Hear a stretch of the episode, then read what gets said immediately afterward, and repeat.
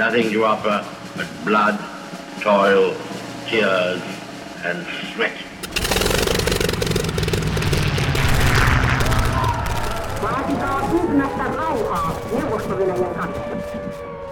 Den norske Nobelkomité har bestemt at uh, Nobels fredspris for 2010 skal tildeles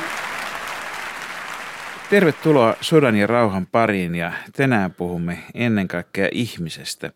Ihmisestä nimittäin sekä yksilöinä että joukon jäsenenä ja yhteiskunnan ja kulttuurijäsenenä ja mietimme hieman sitä, että mitä tämmöinen kontrolli on, miten, mihin sitä tarvitaan, miten se vaikuttaa, mutta myöskin miten konflikteja varten pitää sitten muuttaa sielua ja ruumista ja arkea. Ja puhumme kahdesta eri näkökulmasta jotka tulevat hyvin esiin siinä, että meidän korkeasti oppineet ja monipuolisesti taituvat vieraamme ovat Rajavartiolaitoksen tutkimuspäällikkö Sari Limplum. Tervetuloa.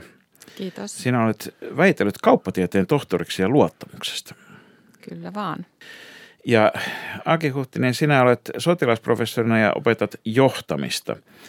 Tuota, vieläkös meillä mennään Vänrikki Koskela nopeilla vai tarvitaanko vähän enemmänkin? No kyllä oikeastaan tänä päivänä tarvitaan enemmän, mutta, mutta tota, kyllä meidän, meidän sanotaanko suomalaisten upseerien johtamisen opetus ja koulutus, niin toki me käytetään paljon perinteitä hyväkseen ja, ja tota, Koskela on tietysti myytti. Se on, se on monenlainen myytti. Siinä on paljon hyvää, mutta siinä on, siinä on tavallaan myös, myös sitten ehkä heikkouksia. E, mutta tota, Toki vähän tässä niin kuin toinen, toinen asiantuntija sanoi, niin koitetaan myös uudistaa johtamiskoulutusta ja aika paljon käytetään vierailevia luennoitsijoita ja, ja, ja viimeaikaisinta tutkimusta ja tehdään yhteistoimintaa esimerkiksi kauppakorkeakoulun kanssa ja, ja muiden yliopistojen johtamisoppien kanssa. No jos ajatellaan tuommoista sotilasjoukon – johtamista, niin miten se poikkeaa siviilipuolen johtamisesta? Ensimmäinen mielikuva, mikä ihmisille varmaan tulee mieleen se, että armeijassa on kyse kurista ja järjestyksestä. Kyllähän sotilasjohtamisen se ydinkysymys on kysymys tappamisesta ja tappamiseksi, että, tulla tapetuksi. Se on, joka on nyt jossakin määrin niin kuin luonnonvastaista tai vaatii ainakin sitten, että jotain pitää voittaa, jotta siihen päästään. Kyllä se on nimenomaan näin, että, että tota, ja, ja ylipäätänsä sanaa tappaminen kuulee hyvin harvoin. Se on, se on niin moraalisesti tai eettisesti latautunut, mutta... Ikävä asia. Se on ikävä asia, mutta se on kuitenkin, kukaan ei sitä toivo ja, ja tietysti sotataitoon kuuluu paljon erilaisia ismejä ja ajatuksia ja teorioita, että se voitaisiin välttää, mutta perimmältään kaikki kuitenkin tietää, jotka on tekemisissä sen kanssa, että siitä on kysymys, että on kyettävä tietyssä tilanteessa – voittaa pelkonsa ja, ja käyttää sitä koulutusta hyväkseen ja on kyettävä tappamaan, ettei tule itse tapetuksi. Ja tästä ehkä mielenkiintoinen esimerkki on semmoinen, se on muutamia vuosia jo vanha, mutta tämmöinen amerikkalainen entinen, entinen yleisesikuntaupseeri ja sotilas, ja, joka toimi sitten West Pointissa professorina, niin äh, Dave Grossman, niin hän kirjoitti aika mielenkiintoisen tämmöisen sosiologisen, sosiaalipsykologisen tutkimuksen ää, gillologiasta, eli tavallaan mikä hinta me maksetaan siitä psykologisesti, että, että me joudutaan oppimaan tappamaan. Ja hän käytti paljon esimerkkejä ensimmäisen ja toisen maailmansodan aikana, Vietnamin sodan aikana. Ja, ja tavallaan se paradoksi on siinä, että hänen mukaansa kukaan ihminen luontaisesti, synnynnäisesti ei tavallaan ole valmis tappaan. Että siihen, siihen vaaditaan todellakin koulutus. Ja sitten jos me ajatellaan sitä, että ne pieni vähemmistö, jotka on, jotka on jonkin tyypin psykopaatteja tai muuta, niin ne varmasti halutaan pitää pois tämän tappamisen johtamisen tehtävistä pikemminkin kuin saada mukaan. Ilman muuta, koska he on, he on ongelma, että hän ei, ei, ei taas kykene noudattamaan niitä käskyjä. Ja Grossmanin ehkä semmoinen suurin löytö oli se, että, että tota, mitä suurempi etäisyys mitä enemmän me etäännytetään vihollinen tai vastustaja, mitä, mitä enemmän me kyetään tekemään hänestä niin kuin epähumaani, niin sitä helpommaksi se tappaminen tulee. Eli tavallaan meillä on paljon esimerkkejä siitä erikoisjoukot, kaukopartiot, tiedustelijat, niin hän nimenomaan välttää taistelukosketusta juuri sen takia, että he eivät paljastu. Kuten toimivat muun muassa kaikki uudella maalla olevat sudet ihmisen suhteen ihan samalla periaatteella. Että tämä, tämä, tässäkin on niin kuin tavallaan vissi ja laaja perusta. Mutta sitten jos me ajatellaan sitä, niin, niin tota, kyllähän tämä kytkeytyy tämä etäisyys myöskin siihen – että, että tota, mitä, on, mitä on rajat, jos me ajatellaan niin kuin edelleen tuntematonta, niin se iso psykologinen kynnys on se, kun mentiin vanhan rajan yli ja koko joukko, joukko sotilaista oli niin kuin siihen asti valmis toimimaan, mutta sitten se muuttui se motivaatio.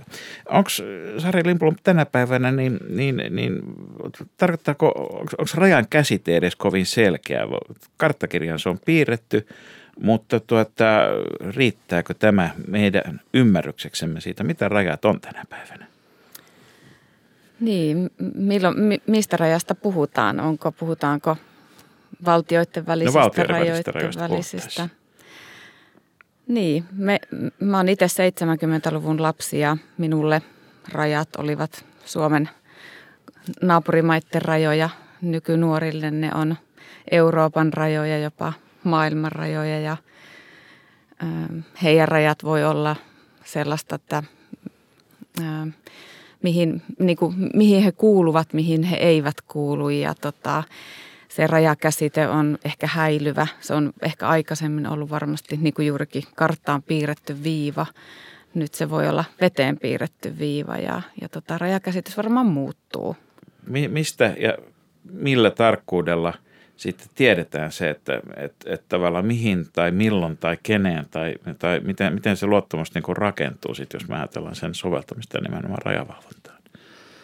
No to, toki yhteisiin sopimuksiin, että, että miten Schengen-alueella vaikka tehdään rajatarkastuksia ja rajavalvontaa ja jäsenvaltiot luottavat toisiinsa, että tehdään yhdenmukaisesti – mutta esimerkiksi se ei riitä ihmiselle, että on luotettavan näköinen, kun kävelee tuosta portista läpi, että joku, joku poimitaan aina erikseen syrjään ja toinen ei. Mm.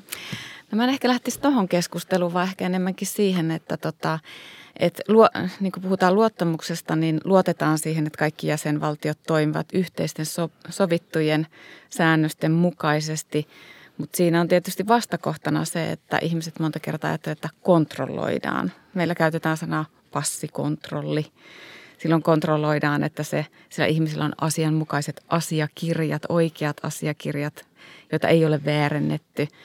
Kontrolloidaan sitä ja luotetaan sitten, kaikki luottavat siihen, että tota, matkustajilla on luotettavat asiakirjat, he ovat juuri niitä ihmisiä, ketä he ovat. Ja, ja toisaalta sitten myös matkustaja voi luottaa siihen, että rajan ylittäessään hän, on, hän niin kuin voi sen tehdä, tehdä tota sallitusti ja – ja tota, voi liikkua vapaasti. Ja, ja sama koskee tietysti tavaroita, vaikka se onkin tullin, no se on tullin naapuriorganisaation vastuulla, mutta jos kyllä. tänä päivänä joku haluaisi aiheuttaa hämmennystä ja kaaosta, niin esimerkiksi elintarvikkeiden väärentäminen olisi aivan ensisijaisen mm. niin kuin, tuota, toimiva keino varmaankin näinä hybridiaikoina, missä, missä on, on niin hengen kuin materiankin keinoin. Käydään koko aika – eikö niin, jonkinnäköistä pientä ainakin tunnustelua ja kokeilua, että pitävätkö rajat tai ollaanko varautuneita uhkiin? Nimenomaan siis, jos tullaan informaatioulottuvuuteen, meillä on aika perinteisesti ollut maameri ja ilma tämmöisinä – käytetään hienoa sanaa domeinina tai al, al, alueina nyt. Tavallaan taistelutantereina. Taistelutantereina ja, ja nyt kaikki oikeastaan jakaa sen käsityksen, että informaatio on näissä kaikissa yhä, yhä oleellisempi, koska meidän arki, arjen laitteet on kiinni internetissä ja, ja oikeastaan ei voi kuvitella mitään, mitään tota valvontakontrolli- tai asejärjestelmää, joka ei toimisi, toimisi jollain tavalla kytkettynä internettiin. Ja täällä tietysti kysymys rajoista on erittäin vaikea, koska, koska tavallaan internetissä valvonta perustuu jatkuvaan testaamiseen, jatkuvaan analyysiin. Jatkuvaan ja myöskin kansainvälisyyteen täysin. Kyllä, kyllä se on, se on sinänsä mm. rajat ylittävä, ylittävä toiminta. Mutta sitten vielä tuosta rajoista kiinni sen verran, että semmoinen hyvin mielenkiintoinen, äh, oikeastaan lyhyt esseekirja on Oliver Rasakin piikkilangan poliittinen historia, jonka, jonka tota Tiedeliitto julkaisi muutamia vuosia sitten. Ja se on musta mielenkiintoinen sen takia, että se kuvaa hyvin tämän rajan ja kontrollin käsitteet. Se alkaa siitä, että, että vuosisatoja sitten tavallaan linnat ja rajat rakennettiin materiasta, kivestä tai tiilestä ja ne oli helppo, helppo paikallistaa, mihin ne tuli. On Kun tavallaan... otti kiikarin käteen, niin se näkyy jossain. Kyllä. Ja sen jälkeen siirrytään oikeastaan, se koko kirjan idea on kuvata piikkilanka. Se oli taloudellisesti erittäin halpaa tuottaa ja, ja hän kuvaa siinä kirjassa, että kuinka piikkilanka tavallaan rat, ratkaisi aika pitkälle preerian alueella niin kuin eläinten ja intiaanien vapaan liikkuvuuden. Ja piikkilangastahan tuli erittäin vahva symboli. Esimerkiksi ensimmäisen maailmansodan aikana konekivääri tuli ja piikkilanka niin olivat erittäin tuhoisia ihmiselle. Ja piikkilangan hyvä puoli oli myös se, että se oli halpaa, se oli nopeasti rakennettavissa. Se kesti tykistötuulta, se nousi tavallaan takaisin sieltä hiekasta.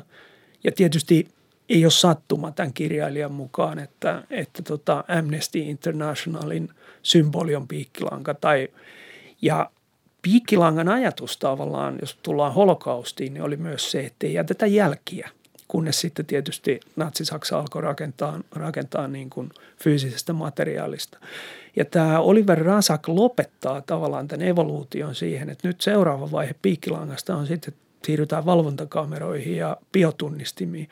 Eli tavallaan ihmisen... Eli se on ikään kuin semmoista virtuaalista piikkilankaa kyllä, tavallaan. Kyllä, että ihmisen on yhä vaikeampi just niin kuin tässä kollega hyvin äh, niin kuin sanoi, että, että meitä ei tavallaan, me ei nähdä enää äh, niin kuin fyysisen vallan tai kontrollin tai rajan määrejä, mutta me kuljetaan läpi erilaisista virtuaalisista rajoista ja sitten, että tavallaan – tämä liikkuvuuden vapaus tulee siinä, että meitä ei niin kuin rajoiteta fyysisesti, mutta Mut toisaalta se, se rajoittaminen tapa- tavallaan, mm. niin, niin ehkä ka- Kyllä. kaikki vapaus tavallaan on. Kyllä. Mm. Jos palataan takaisin tähän lähituntumaan, niin, niin tota, itse asiassa aika yllättävää on, että kuinka, kuinka tuoretta on tämä ajatus juuri siitä, että, että sotiminen kohdistuu johonkin, mitä ei nähdä – Siis vielä tuotka, ennen 1870 Saksan Ranskan sota, jossa konekivääri ja kone, siis kone tuli, teki läpimurro, niin, niin suurin osa sotilaista kuoli ensinnäkin sairauksiin, mutta tota, ne, jotka kuoli taistelukentällä, ne kuoli bajonetin ja pistimien iskuihin. Ja vasta siinä vaiheessa ruvettiin kuolemaan luoteja, jotka oli kuitenkin keksitty jo, jo, jo paljon, paljon aikaisemmin. Ja sitten jos ajatellaan tänä päivänä, niin se mielikuva niin kuin näistä tehokkaista täsmäiskuista, niin se on se, että joku nörtti istuu Kalliovuorten luolastossa ja kauko-ohjaa sieltä tämmöisiä lennokkeja toisella puolella maapalloa. Niin, niin tota, ja sen paljon pitemmälle etäisyydelle enää siitä kohteesta ei ehkä pääse. Niin, niin tota, onko tämä myöskin niinku se, mihin suuntaan tämä tulevaisuus on menossa, että tavallaan rajat ylitetään – ylitetään tota sujuvasti niin informaation kuin sitten lennokkien kuin muiden, siis fyysisten kuitenkin viime kädessä välineiden, välineiden avulla ja, ja, ja tuota, mitä vähemmän tarvitsee olla muun kuin videokameran kanssa tekemisissä sen suhteen, missä se kohde on, niin, niin, tota, niin sen helpompaa, sen mukavampaa, sen kätevämpää, ei välttämättä halvempaa. No siis kuvasit aika hyvin sen aatehistorian tai, tai, tai kehityksen semmoinen kirjailija kuin Christopher Cocker on kirjoittanut äh, soturikulttuurin katoamisesta. Eli, eli jos me peruutetaan ihan sinne alkuun, niin hänen mukaansa tavallaan äh, sotiminen oli, oli siellä alussa hyvin ritualisoitua. Se oli enemmänkin osa leikkiä. Se oli, se oli tarkasti määritetty ajallisesti ja paikallisesti ja jopa voitiin sotia, että kun – tai sopia, kun oli sodittu, että tota pysäytetään se ja, ja, ja paikataan haavat ja näin poispäin. Mutta kun me aletaan tuleen kansallisvaltioihin ja samaan aikaan tietysti kehittyy painokoneet, tulee epäsuora tuli ja tämä etäisyys kasvaa, teknologia kasvaa, uusi aika renessanssin myötä tulee, niin, niin tämmöinen niin kuin ritualisoitu erittäin tarkka, mitä taistelussa saa tehdä ja kunniakysymykset alkaa, alkaa menettää merkitystä ja tulee tavallaan kansalais. Kuka tahansa kelpaa sotilaaksi, aseet yksinkertaistuu, semmoinen niin kuin symbolinen tai semiottinen näyttävyys. Esimerkiksi sotilaiden vaatteista alkaa poistua, kaikki puetaan samalla tavalla, tulee anonymiteetti, kasvottomuus – Ja tämä kehitys jatkuu koko ajan tähän päivään, jolloin, jolloin todennäköisesti voi olla, että itse en enää elä, mutta, mutta jopa mietin sitä, että, että tota, onko, onko länsimaat ostamassa viimeisiä torjuntahävittäjiä ja viimeisiä laivoja. Että seuraava, seuraava kehitysvaihe on se, että nopeudet kasvavat niin suuriksi asejärjestelmissä tai sitten häiveteknologia tai suojan rakentaminen alkaa maksaa niin paljon, että se ihminen pitää ottaa sieltä, sieltä tuhoavasta asejärjestelmästä pois, koska se on heikoin lenkki. Eli tavallaan mennään juuri siihen suuntaan, että sodasta ei paljon jää enää jäljelle semmoista näyttävää, ritualisoitua kunniakysymyksiä, vaan siitä tulee hyvin teknologista, hyvin täsmämäistä. Ja sitten periaatteessa sen tulokset ja vaikuttavuudet käydään niin kuin raastuvassa tai, tai oikeuksissa läpi, että, että mikä se tilanne on. Ja jos ajatellaan, ajatellaan jotakin rajavalvontaa, niin sehän on jo hyvin pitkälle sekin teknologisoitunut ja automatisoitunut varmasti tänä päivänä. Ja ylipäätään se, että ehkä enemmänkin miten teknologia tai teknologiset ratkaisut voi avustaa ihmisiä no, rajatarkastuksissa. Eli tai tuottaa sitä raja... perusdataa tavallaan. Niin kyllä. Ja, ja tai tota, mutta mennä ei... paikkoihin, joihin ihminen ei ehdi tai pääse tai kannata lähettää ihmistä. Mm, niin, että kyllähän niin kuin koneet ovat nopeampia ja tehokkaampia, mutta ei koskaan niin kuin ihmistä, ihmistä korvaavia. Että, Eli et, et siinä mielessä nyt, nyt niin kuin esimerkiksi tämä sotakeskustelu ja rajavalvonta, niin, niin mehän edetään rauhan aikaa ja raja, rajavalvonnalla niin, niin tota, taataan juurikin tämä, että ihmiset luotettavasti kulkevat rajojen yli ja, ja tota, ja sitä teknologiaa kehitetään, että saadaan, ihmisiä liikkuu koko ajan enemmän ja pitää saada niin kuin, ettei tule rajoille jonoja ja se on sujuvampaa. Toisaalta luotettavampaa, mutta ei ihmistyökin on ihan luotettavaa, mutta siihen, siihen tämä maailma menossa. Me ollaan teknologisessa maailmassa yhä enemmän ja, ja tota, rajat voivat olla, niin mistä aikaisemmin puhuttiin, niin, niin missä se teknologinen raja sitten menee ja miten se tulevaisuudessa menee. Miten Mutta, ihminen asettuu siihen kaikkeen. Onko siis kuvaan. entistä isompi osa kuitenkin siitä käytännön työstä myöskin sitä, että analysoidaan dataa, eikä niinkään välttämättä tehdä niitä ihmisen turvin voimin ikään kuin aistivaraisia ensisijaisia havaintoja? No siis Tämä varmaan tulee tekoälyn myötä. Tekoäly on tämmöinen vähän mahtisana, niin kuin globalisaatio oli aikoinaan, että kaikki odottaa. No puretaan se palasiksi tässä. No mä ajattelen ehkä sen sillä että kyse, kyse on enemmän siitä, että, että jo nyt nähdään, että ihmiset sitoutuu aika pitkälle käyttämään tietokoneita kirjoituskoneina – tai piirustusalustoina. Ja, ja nykyinen digitalisaatio mahdollistaa sen, että me voitaisiin olla paljon nopeampia. Ja tämä kuulostaa vähän hassulta, mutta yleensä niin kuin historiasta, kun peruutetaan pikkusen ta- taaksepäin, niin löytyy tekniikat ja yhtä, yhdistämällä ne uusiin tekniikoihin. Mä otan esimerkin. Esimerkiksi ää, sotilaille on kauhean luonnollista levittää valkoinen paperi pöydälle ja piirtää tosi nopeasti – esimerkiksi operatiivisia nuolia, iskusanoja ynnä muita. Ja meillä on mahdollisuus jutella koko ajan, me emme ole sidottuja Wordiin tai PowerPointiin tekemään huonosti sitä tekstiä tietyllä tavalla, vaan me voidaan keskustella ääneen ja nauhoittaa esimerkiksi se, tai sitten me voidaan nopeasti piirtää joku sketsi, missä on iskusanoja, symboleita – ja ottaa digikameralla kuva siitä. Ja kaikki, jotka ovat olleet tekemässä sitä, ymmärtävät sen. Eli nyt tavallaan mitä, mitä vieraantuneempia, rauhanajan ongelma, niin kuin historiasta tiedetään, että asevoimat, jos ei ne ole taistelukosketuksessa, jos ei ne ole operaatioissa, niin toki ne harjoittelevat ja ovat valmiudessa, mutta ne ovat vähän kuin – lääkäreitä ilman todellisia potilaita. Eli se harjoittelu... Kaloja kuivalla maalla. Kaloja pikkusen kuivalla maalla, että me ei kuitenkaan ihan, ei, länsimaissa ei voida harjoitella sataprosenttisesti sitä mm. tilannetta. Ja tämä aiheuttaa ehkä sen ongelman, että, että kaikki julkisen hallinnon organisaatiot jotenkin tekevät siitä byrokratiasta itse tarkoitusta. Mm. Kyllä varmaan just tuossa teknologian kehityksessä ja keinoälyn hyväksikäytössä viranomaisyhteistyö, viranomaistyössä, niin tämmöinen hyväksyttävyys ja etiikka, kaikki lainsäädäntö, ihmisoikeudet. Ja niin kuin täytyy huomioida ja EU-ssahan onneksi niin kuin kiinnitetään näihin asioihin huomiota ja meidän lainsäädäntö, valmistella lainsäädäntöä siihen, että tota, tällaiset asiat, asiat niin kuin huomioidaan. Keinoäly on valtava, valtava voimavara, siinä on hirveästi mahdollisuuksia, jopa vaarallisenkin paljon. Minkä verran tällä hetkellä rajavartiolaitoksessa esimerkiksi Suomessa käytetään keinoälyä ikään kuin esiprosessoimassa dataa tai, tai tota, kiinnittämässä huomiota, että ehkä, ehkä tuonne kannattaisi siirtää resursseja tota, tai, tai tota, arvioimaan erinäköisiä tilannekuvia?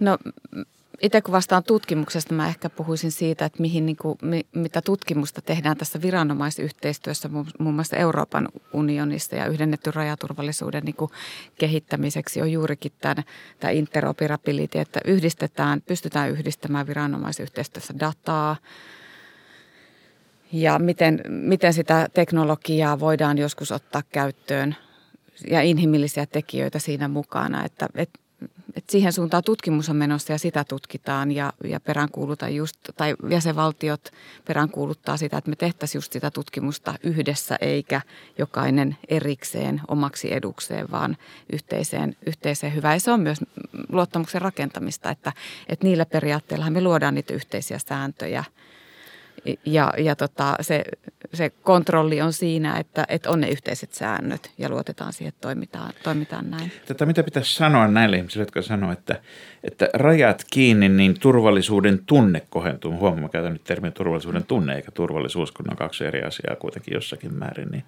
niin tota, rajojen sulkeminen tämmöisestä ulkomaankaupasta riippuvasta – kylmästä maasta, josta halutaan itsekin lähteä välillä lämpimään ja etelään, niin se lienee kohtuullisen mahdotonta. Mutta mitä, mitä sen kaltaista, sen kaltaista että mitä, mitä, mitä, mitä, mitä heille pitäisi sanoa?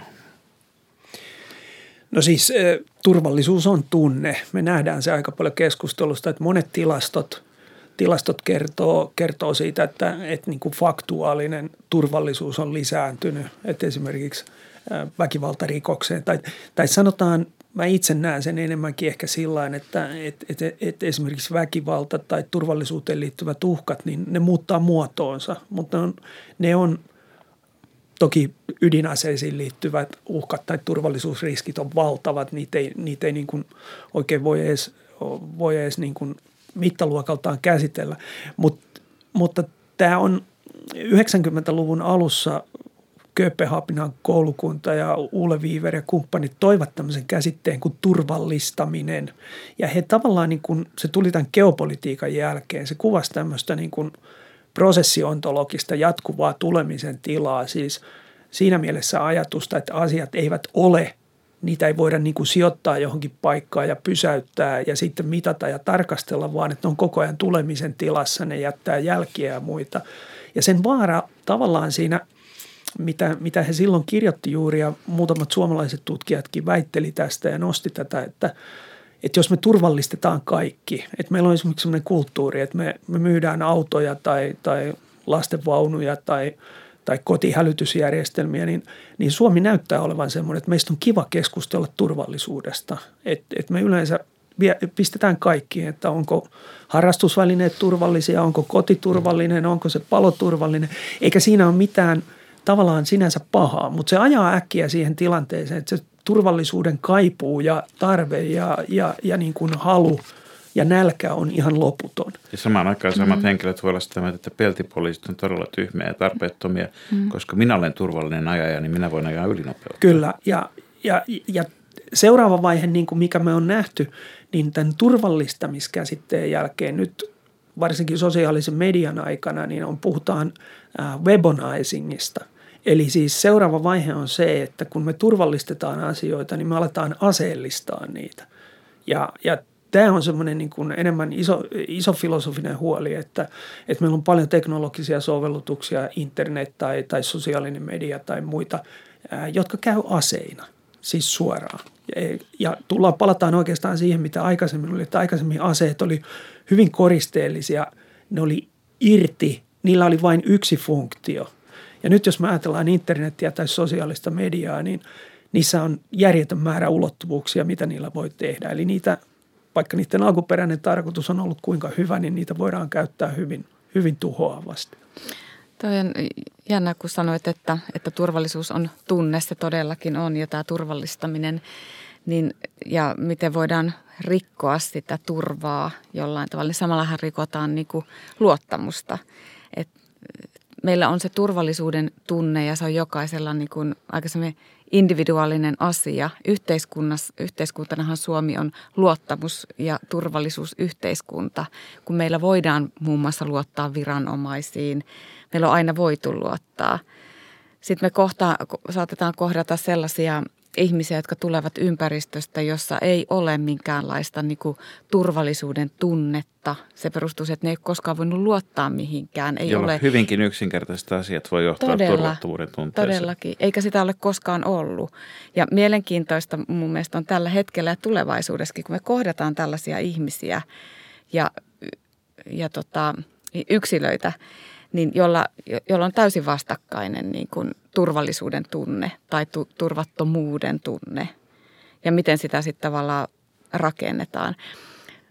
Sitä voidaan rikkoa juurikin vääränlaisella viestinnällä, menemällä sun aika semmoiseen niin kuin herkkään kohtaan, rikkomalla sun turvallisuuden tunne, niin rikotaan aika, voidaan rikkoa isosti vaikka luottamusta – mä ehkä peräänkuuluttaisin niin kuin kaikessa viranomaistyössä ja että et niin kuin rakennetaan sitä oikean tiedon kautta, miten asiat ovat, mi, mistä se turvallisuus tulee joskus. Ja se, se tieto versus musta tuntuu asia, siinä voi olla niin kuin, se, se voi olla vaarallistakin, että mä tunnen näin, vaikka, vaikka mä tietäisinkin, että asia ehkä on näin, mutta se tunnehan meitä vie aika paljon – Mä palaan siihen, että miten saadaan niin kuin ihmiset toimimaan tavallaan vaistoa vastaan, niin tietysti, jotta niin kuin sinäkin Aki Huhtinen teet, opetat ihmisiä johtamaan tappamisen aikaansaamista, niin täytyy tietysti olla jokin uhkakuva. Täytyy tietysti olla jokin semmoinen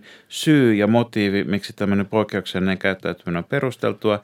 Ja sitten samaan aikaan viestiä sitä, että se on kuitenkin voitettavissa, että ei tämä mikään ylivoimainen uhka ole. Mm. Koska jos on ylivoimainen uhka, niin mitäpä sitä mm. sitten lähteä potkimaan tutkainta vastaan. E, eikö tämä aikamoinen dilemma? Sama koskee mm. tietysti, jos ajatellaan niin kaikkea turvallisuustoimintaa, niin totta, meidän pitää yhtä aikaa viestiä, että olkaa huoleti, mm. rajoja valvotaan ja siis samaan aikaan kertoa myöskin sitä, että mitä se valvominen tarkoittaa, toisin sanoen mitä uhkia siellä on. Tämä on, mm. musta on melkoinen paradoksi kaiken kaikkiaan. Joo, ja kyllähän tämä niinku luottamusjohtaminen ja luottamuksen rakentaminen ja, ja tota, yhteiskuntien, yhteiskunnassa niinku luottamusyhteiskunnan rakentaminen, niin siitä paljon puhutaan ja se on, tämä on mielenkiintoinen asetelma, että sitten kuitenkin toisaalla koulutetaan eri tavalla. Ja, ja tämä on vähän semmoista sensitiivistä ja tabukeskustelua, että meillä ei edelleenkään niin kuin ehkä käydä sitä, että, että, että kuinka paljon kuitenkin se, että, että, että meillä oli melko selkeä uhka ja, ja aika yllätykseksi kansakunta meni sen uhkan taakse ja sitten se sota alkoi niin, niin tota, tavallaan se uhrivalmius tai se, se, että mulle voi käydä sodassa huonosti, mä voin menettää terveyteni, mä voin haavoittua, niin me kuitenkin jatkettiin sitä.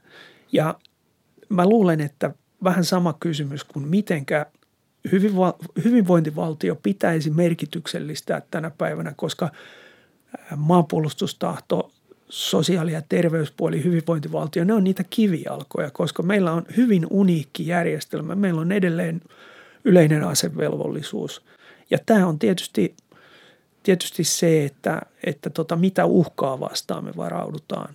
Mutta sitten taas toisaalta ongelma on se, että että jos kaikki on uhkaa ja kaikki on turvallisuutta, mm. niin, niin mm. miten ihmeessä me nämä pienet, niin, miten me nämä pienet resurssit sitten Joo. jaetaan, koska Joo. me ollaan kuitenkin aika, aika niin kuin pieni valtio ja, mm. ja resurssit on aika, aika niin kuin Ja mielenkiintoinen on tavallaan tämä ratkaisu, mikä tässä on tehty, joka on se, että me on säilytetty yleinen asevelvollisuus, mutta me on poistettu siitä kuitenkin paljon sitä yleistä moraalista velvollisuutta. Siis jos ajattelee sitä aikaa, jolloin minä kävin asepalveluksen, niin, niin oli, oli kovat syynit, että pääsi välttämään sen. Ja tänä päivänä taas puolustusvoimat lähtee siitä, että ne, jotka tänne ei halua, niin ei tarvitse tulla sitten pohjimmiltaan kuitenkin. Että se on aika helppo myöskin päästä sitten päästä sivuuttamaan, se saada laatuun nostettua teknologisen kehityksen ansiosta pienemmällä reservillä pärjätään ja muuta. Et, et tietysti mielessä me ollaan, jos ajattelee niin kuin 40 vuoden takaisin totaalinen palkka, palkka-armeija, totaalinen asevelvollisuusarmeija, niin tämä nykyinen meidän systeemi on ikään kuin siitä välistä kuitenkin tosiasiassa. Kyllä ja se, mä oon itse sitä niin kuin yrittänyt miettiä, että meillä on niin kuin kolme käsitettä. Meillä on vastuu, velvollisuus ja vakaumus. Ja jos me ajatellaan nuoria, niin nuoret on hyvin vastuullisia. Ne, ne ymmärtää vastuullisuuden. Se kohdistuu ilmastokysymyksiin, se kohdistuu moniin tämmöisiin, jotka todennäköisesti tulevaisuudessa on yhä enemmän myös niin kuin vakavien konfliktien syitä.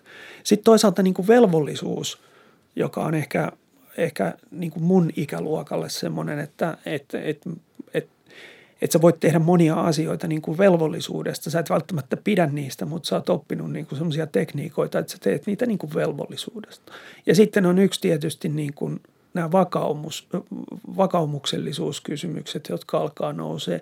Ja nämä vaatisi ehkä jonkinlaista koordinaatioa, koska Tänä sitä... päivänä ehkä, ehkä nämä, nämä tuota, meillähän siis vuoden 2000 perustuslaki, tuota, paitsi että se harmonisoi kansainvälisiin eri, lukuisiin erinäköisiin perusoikeussopimuksiin meidän lainsäädäntöä, niin myöskin mielenkiintoista on se, mä laskin, että siellä on näitä erinäköisiä oikeuksia on lueteltu parikymmentä, mm. mutta sen sijaan velvollisuuksia vaan muutama. Mm. Ja tämä helposti unohtuu sitten käytännössä, aina kun ajatellaan, että nämä, nehän on kolikon mm. kaksi puolta, mm. nämä niin kuin ihmisen ja yhteiskunnan niin kuin ikään kuin lainausmerkeissä sopimus, lainausmerkeissä siksi, koska kukaan meistä ei pääse keskustelemaan, neuvottelemaan mm. yhteiskunnan kanssa – sopisiko meille tämä sopimus vai ei. Mutta se toinen puoli helposti unohtuu. Mä jotenkin tutkijana sitten joskus tulee sellainen, että miksi meillä on niin paljon uhkia, vaikka se varmasti on niin, mutta että meillä on myös, maailma voi myös skenaario voi myös, että asiat voivatkin olla ihan hyvin. Mahdollisuuksia. Että mahdollisuuksia. Kyllä. Ja mennä niistä uhkista mahdollisuuksiin ihan samalla tavalla kuin velvollisuuksista oikeuksiin. Että, että Suomikin on niin tämmöinen hyvinvointiyhteiskunta ja meillä on piene, pientä kansaa velvoitettu tekemään. Nyt globaalissa kontekstissa mehän ollaan etuoikeutettuja moneen asiaan vaikka juurikin se oppivelvollisuus. Me ollaan etuoikeutettuja siihen, että meillä on luotettava, luotettavat viranomaiset ja – Meillä on hyvin, niin kuin, me ollaan sivistysvaltio, jossa toimitaan niin kuin lain mukaan ja ihmisarvoja kunnioittaen. Ja, ja tietysti ja tänä, tota, tänä päivänä se, mikä on merkityksellistä, että varsinkin nuorempi, mutta myöskin vanhempikin polvi on, on inhoa tätä sanaa voimaantuminen, mutta siis mehän ei enää suostuta olemaan alamaisia, jotka vaan tottelee, vaan, vaan, vaan näitä oikeuksia korostetaan. Ihmisillä on osaamista ja halua – tehdä itse asioita, joka varmaan asettaa uudella tavalla just tämän niin kuin vastuullisuuden tai ylipäätään sen, että myöskin turvallisuuskoneista, olipa kyse sitten rajavalvonnasta tai puolustusvoimista, että se joutuu tekemään yhteistyössä mm.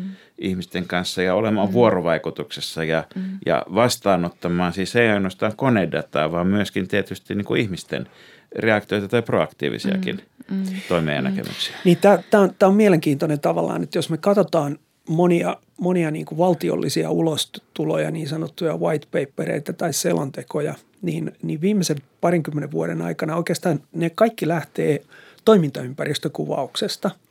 Ja, ja me ollaan, tutkijatkin ollaan niin kuin... Sehän on se annettu tekijä aina, että Joo, mitä tuolla ympärillä kyllä. tapahtuu ja siihen sopeudut. Ja, ja tutkijat, se, semmoinen iso konsensus on, on, on sekä julkisen hallinnon päättäjillä että tutkijoilla, että, että toimintaympäristö muuttuu koko ajan epävarmemmaksi, vaikeammin hallittavaksi, muutos on nopeampaa. Mutta sitten kuitenkin, kun katsoo mm, niin kuin tavallaan, mitenkä moittimatta, mutta, mutta käytännön ratkaisut on aika mielenkiintoisia, että, että siihen tulevaisuuden – monimuotoisuuteen ja yhä epä, suurempaan epävarmuuteen vastataan hyvin perinteisillä ratkaisuilla. Mm. Et periaatteessa hallinto pysyy samanlaisena, siilot pysyy samanlaisena, perustuslakiin ei paljon kosketa. Hetkinen, mm. onko Aki Huhtinen nyt niin, että silloin niin kuin menestyksellisen armeijan pitäisi tänä päivänä ja tulevaisuudessa – unohtaa koko se byrokraattinen perinne, josta, josta armeijat, kaikki armeijat on kuuluisia. Ja, ja tota, itse asiassa olla tämmöisiä luovia ja joustavia organisaatioita, joilla alhaalta ylöspäin johdettuja.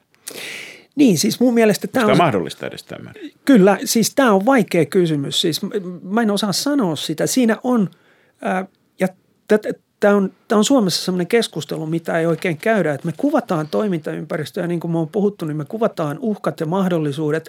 Me ollaan tosi tietoisia teknologisesta kehityksestä, kybernetiikasta, robotiikasta, tekoälystä, mitä on tulossa, mutta sitten kuitenkin jollain viisaudella me päädytään aika nopeasti siihen, että meidän fundamentit on kuitenkin aika pysyviä me ei, me ei niin kauhean aktiivisesti olla muutettu asioita. Mm. Mutta silloin kun on niin kuin epävarmuutta ja muuttuvia tekijöitä paljon, niin mun, mun niin kuin tietämyksen mukaan johtamistutkimuksessa on, niin kuin, silloin ihmiset kaipaavat tämmöistä autoritäärisyyttä ja autoritäärisyyden niin kuin, työkaluhan on kontrolli, vahva kontrolli. Ja sitten toisaalta silloin, kun meillä on hyvin, meillä on niin kuin asiat silleen stabiileja, niin sitten ihmiset perään kuuluttaa sitä konsensusta ja demokratiaa ja alhaalta päin niin kuin, niin kuin voidaankin viedä sitä asiantuntemusta ylöspäin. Eli Silloin, me tarvitaan kun... sittenkin se koskela, joka osaa olla miestensä kanssa, mutta joka osaa käydä ryyppäämässä upseeriteltassa hetken mm. verran.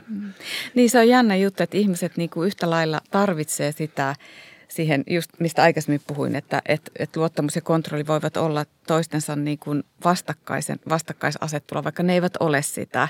Parhaimmillaan on, luottamus on sitä, että meillä on luotettava kontrollijärjestelmä ja sitä ihmiset myös johtamisessa tarvitsevat. Sitä tämä maailma tarvitsee. Ja menemättä siihen sotilaalliseen maanpuolustukseen, mutta mitä johtamisessa tulee, niin, niin tota, se on aina sellaista tavallaan trapetsitaiteilua siinä, siinä että, että milloin sä kontrolloit tarpeeksi, mutta kuitenkin olet luotettava ja väliä ja annat sille ihmiselle, sivistykselle, sivistyksekkäille ihmisille vapauden toimia siinä omassa asiantuntemuksessaan. Mä haluaisin muistuttaa Stalinin sanoista tässä yhteydessä, kun hän sanoi luottamus hyvä, kontrolli parempi. Hän ei sanonut, että luottamusta ei lainkaan tarvita. Mm. Ja tämä on ehkä hyvä, mm. hyvä muistaa mm. myös. Mm. Mä, mä ottaisin kiinni vielä tuosta – Koskelasta, koska tuntematon sotilas on tietysti, tietysti erittäin tärkeä kirja suomalaisille. Me, me sen kautta mielletään aika paljon, ehkä, ehkä osin väärinkin myyttisesti, mitä, mitä niin kuin sota tai minkälaisia karikatyyrejä sodassa on. Mutta, mutta siis tavallaan hän on, hän on hyvä esimerkki, niin kuin, niin kuin Markus tuossa sanoi, mutta toisaalta siinä on semmoinen riski, että – että sun on kauhean helppo olla mukava johtaja, kun kaikki on innolla menossa eteenpäin. Mutta sitten kun tulee se hetki, juuri mihin tässä hyvin kollega viittasi, että kaikki asiat on tavallaan hyvin ja mekin huomataan, että Suomi on niin kuin monilla mittareilla aivan loistavassa kunnossa. Ja silloin tulee just se kysymys, että pitäisikö silloin jonkun ää, viedä ihmisiä niin kuin epämukavuusalueelle ja, ja niin kuin tavallaan pois – se on hirveän luonnollista, että kukaan, mm. että, että me ruvetaan niin riiteleen tai käymään kinaa kauhean pienistä asioista, eikä kosketa fundamentteihin. Mm. Mutta ainakin tutkijoiden, mä, mä niin näen, että niiden pitäisi tällä hetkellä tutkia niin kuin aika radikaalejakin vaihtoehtoja. Eihän niitä tarvitse koskaan toteuttaa. Mm. E, ettei käy sillä että me ollaan niin kuin liian konsensushakuisia tai meillä on, meillä on liikaa esimerkiksi ulko- ja turvallisuuspolitiikkaa mm. tai hallinnollisiin ratkaisuuteen tai ylipäätänsä turvallisuuteen liittyviä – vähän niin kuin tabuja, että tutkijatkin mm-hmm. pelkää puuttua niihin, että sä et saa rahoitusta tai, tai sitten susta mm-hmm. tulee jopa niin kuin fundamenttipetturi, mm-hmm. jos sä esität niin kuin vaihtoehtoja, ja. koska jos me ajaudutaan kriisiin, niin siellä ei ole kyllä aikaa sitten filosofoida. Mä olisin palannut vielä tuohon, tuohon teknologiakysymykseen ja tähän, tähän tota, tekoälyyn – Miten, miten on Sari Lindblom ja, ja, ja Aki Huhtinen? Näettekö te riskin siinä, että koneet ja tekoäly, kun ne tarpeeksi kehittyvät, ne alkavat käydä tätä sotaa meidän puolestamme, ehkä toisia vastaan ja mahdollisesti jonakin päivänä myös meitä vastaan? No mä en puhu sodasta tutkijana, miten puhun, tutkitaan Ottavat te- kontrollin, sanotaan näin. Niin, ottavat kontrollin minä luotan ihmiseen ja, ja sivistyks, niin kuin ihmisten sivistykseen sillä tavalla, että, että kone, kone, pitää, kone ei voi olla isäntä, sen täytyy olla renki ja se avustaa ihmisiä erilaisissa, no vaikka viranomaistyössä ja viranomais, puhuttiin äsken tuosta velvollisuudesta ja näin, niin viranomaisilla on velvollisuus tehdä viranomaistyönsä luotettavasti ja minä näen sen sillä tavalla, että se avustaa ihmistä – Mä ehkä, ehkä tota, ähm, näen, näen kyllä sen, että jonkinlaista integraatioa tulee tapahtumaan. Että me, me kannetaan aika paljon jo arjen mittareita itsessämme ja meihin, meihin niin kuin ihmisen lihaa ja kehoa voidaan upottaa aika paljon ja, ja tietysti – Eli missä ihminen loppuu ja kone alkaa? Niin, tämä on, mm. tämä on tavallaan se kysymys. Ja jos me katsotaan tämän päivän taistelijaa tai tulevaisuuden taistelijaa, niin hän kantaa valtavan määrän elektroniikkaa ja erilaista sensoriteknologiaa itsessään ja, ja oikeastaan kykenee hallitsemaan niin kuin semmoista perinteistä aluetta, mihin aikaisemmin saatettiin tarvita ryhmä, joukkue, jopa komppania. Ja se vaan on niin kuin lisääntymässä, eli sitä on niin kuin vaikea, vaikea ennustaa, mutta, mutta tota, joskus ehkä kannattaa, kannattaa hiukan, hiukan tota mennä tuonne kulttuurin puolelle ja, ja kyllähän tästä on esimerkkejä, siis joku Stanislav Lem Rauha maassa tai, tai sitten – klassikkoelokuva Stanley Kubrickin Tohtori Outolempi, miten mm, tai lakkasin Terminaattorit ohi elokuva. Niin, että et, et, nämä kuulostaa niin kuin tietysti vakava tutkija ei saisi viitata näihin. Science mutta, fiction perustuu aina scienceen kuitenkin. Kyllä, ja, ja se, että monet, monet asiat tulee ehkä näiden kautta niin kuin, niin kuin sitten kehityspöydälle, että, että kyllä meidän täytyy katsoa vähän sitä, että mitä siellä science fictionissa on tehty ja minkälaisia kuvauksia siellä on – ja sitten miettiä juuri vakavasti sitä, että kuinka pitkälle, kuinka pitkälle se koneen ja ihmisen, ihmisen vuorovaikutus menee. Mutta tässä kohtaa myös luotan siihen, että kun meillä on tällaista niin kuin, niin kuin fiktiivistä science fictionia ja muun muassa elokuvia siitä, niin, niin että ihminen on sitten kuitenkin niin viisas ja, ja tota, että, että muistaa aina sen, että konehan voi tehdä, koneen avulla voidaan tehdä mitä vaan, mutta että, että, että koneen tehtävä on avustaa ihmisiä – ja vahvasti itse haluan olla lapseuskonen ja luottaa siihen. Mutta ehkä, ehkä uudenlaiset ihmistyypit on, on tulossa myös, että jos me ajatellaan, ajatellaan niin tuommoisen operaattorin toiminta, joka joutuu tosi tarkasti seuraan tilannekuvaa tai, mm. tai lennättään, lennättään monimutkaisia asejärjestelmiä ja muita, niin se vaatii uudenlaista keskittymiskykyä ja, ja se saatat olla aivan huippuhakkeri tai, tai elfi, elfi mutta, mutta sä istut pyörätuolissa. Ja nämä on tietysti mun mielestä myös asevoimille sellaisia kysymyksiä, että miten, koska asevoimat sekä hyvässä ja pahassa on hyvin konservatiivisia, ne muuttuu hyvin hitaasti. Ja, ja tämä on ehkä semmoinen, että, että jos me ollaan tavallaan rohkeita, niin, niin ää, tämmöiset sotilaalliset tai turvallisuuteen liittyvät tehtävät saattavat jatkossa vetää puoleensa ihmisiä, jotka eivät ehkä täytä sitä perinteistä ajatusta. Perinteistä siitä, ajatusta. Ja, sotilaan prototyyppi. Kyllä, ja tämähän on nähty historiassa, että, että aikaisemmin sotilaat pukeutu, siellä on paljon esimerkkejä, pukeutu näyttävästi, kypärässä oli pitkiä piikkejä, kunnes sitten tarkkaan ampujat ampu heitä hengiltä ja, ja he otti ne piikit pois, mutta joutuvat sotaoikeuteen sen takia, että olivat häpäisseet sen kypärän. Eli sotilaskulttuuri myös hyvässä ja pahassa – on hyvin traditionaalinen ja sen on hyvin vaikea luopua ratsuväestä. Sen on ehkä hyvin vaikea luopua tietyistä Ainakin jutuista. ne kokee nimissä sitten, jos ei muualle. Kyllä, mutta, mutta siis taas se avaa, teknologia avaa mahdollisuuksia uuden, uudenlaiselle osaamiselle. Ja, ja tietysti niin kuin ihmisiä voidaan ottaa pois organisaatiosta ja antaa, mutta eikö, antaa tekniikalle Mutta onko meillä tulevaisuudessa, koulutetaanko meille edelleenkin myöskin sellaisia – niin meillä kuin muuallakin. Stanislav Petroveja, eli, eli tämä venäläinen eversti, joka, joka jätti nähtyään viisi Yhdysvaltain ohjusta vuonna 1983 tutkaruudullaan lähestyvän, jätti painamatta sitä punaista nappia, joka olisi käynnistänyt kolmannen maailmansodan. No siis koko ajatus ää, upseerikoulutuksesta ja akateemisesta upseerikoulutuksesta lähtee siitä, että totta kai – sä noudatat käskyjä, mutta sun on myös ajateltava kriittisesti niitä tilanteita. Eli, eli sä et voi vapautua, vapautua niin kuin eettisistä kysymyksistä sotilaana pelkästään. Ja tämä on se paradoksi, tämä, tämä on tavallaan se ammattitaito, että, että sä noudatat käskyjä, sä oot osa isompaa koneistoa, mutta sun pitää olla koko ajan eettisesti hereillä siinä. Ja ihminen joko pysyy samana tai sitten kehittyy ja toivottavasti kehittyy nopeammin kuin teknologia. Se kai tässä on se isoin, mm. isoin ongelma, että ihmisen kehittyminen on kaikkein hitaan lenkki, mm. vaikka ja joskus jopa heikoin. Niin, että tavallaan niin tutkimuksissa just korostetaan sitä, että miten ne inhimilliset tekijät asettuu siihen teknologiseen kehitykseen. Minusta se on niin keskeistä juurikin niin rauhan ajan toiminnasta, kun puhutaan.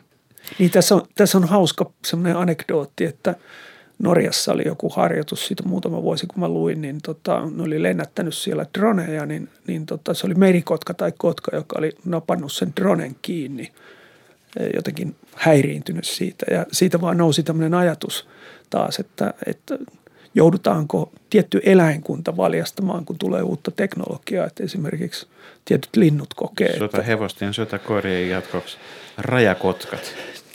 Niin, Kenties. me emme ikinä tiedä, mitä ominaisuuksia sieltä löytyy uudestaan.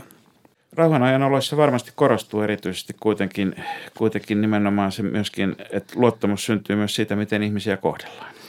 Kyllä vaan, että, että tota, ihmiset, jotka kokevat tai luottamus rakentuu siitä, että ihmisiä kohdellaan hyvätahtoisesti. Kaikki toiminta, viranomaisten ja ihmisten toiminta on integriteettiä ja ennustettavaa. Ja, ja tota niin, silloin ihminen altistaa itsensä tavallaan semmoiselle haavoittuvuudelle ja luottaa siihen, että asiat, asiat toimivat. Ja sellaisessa yhteiskunnassa me eletään sellainen jälkipolvi me olemme kasvattaneet täällä Suomessa ja semmoisen he ovat kasvaneet. Ja sitten kun he tuolla maailmalla matkustavat Schengen-alueen sisällä ja ulkopuolilla, niin, niin tota, siihen he luottavat, että he, heitäkin kohdellaan näin. Ja, ja tota, siihen liittyy myös sellainen äh, siihen luottamukseen, että luotetaan, että ihmiset on kyvykkäitä toimimaan sillä tavalla, missä he toimivat. Että tavallaan semmoinen kompetenssi ja kyvykkyys on siinä niin kuin osana.